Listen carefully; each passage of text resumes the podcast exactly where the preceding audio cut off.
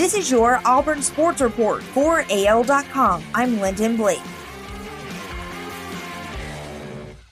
Auburn Athletics Director Alan Green, in a video message to Auburn fans released by the program Friday, isn't afraid to admit he doesn't have all the answers in a rapidly changing landscape. When will we play college football, and what will it look like? To be honest, I don't know the answer to either of those questions, Green said in the video, but I do know that we'll be ready to have you in Jordan-Hare Stadium. As we've said many times before, the health, safety, and well-being of our student athletes, staff, and you, our fans, are our top priorities. How did Alabama native Phillip Rivers end up leaving the state to play college football in North Carolina?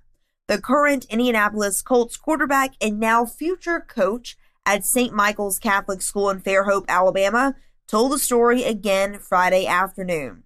Rivers signed with N C State out of high school in nineteen ninety-nine. So why not the University of Alabama?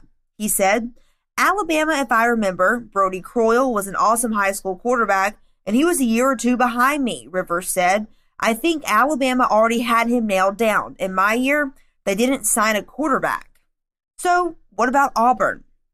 There was interest on both sides, he said. Auburn recruited me hard, but Jason Campbell was part of that same class, he said. They had an undefeated season when he was there, and had a good career in the N F L.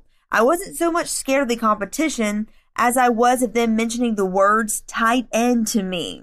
That made me a little nervous, Rivers said. And hey, those two words caused the deal to be off. Auburn cornerback Noah Igbinoghene was one of the three players who joined the Miami Dolphins as first-round selections in the N F L draft on April twenty-third.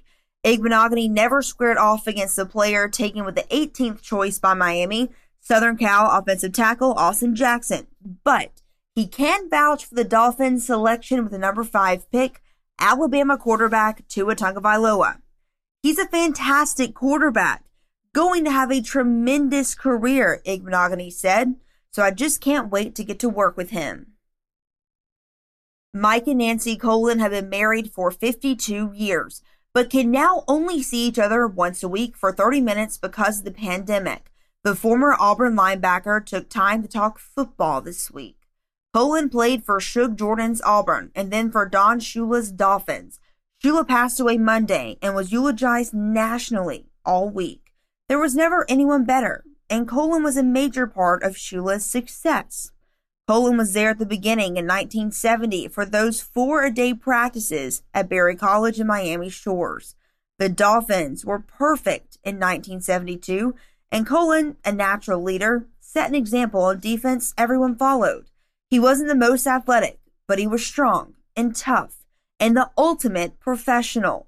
I think I just fit in well, Kolen said.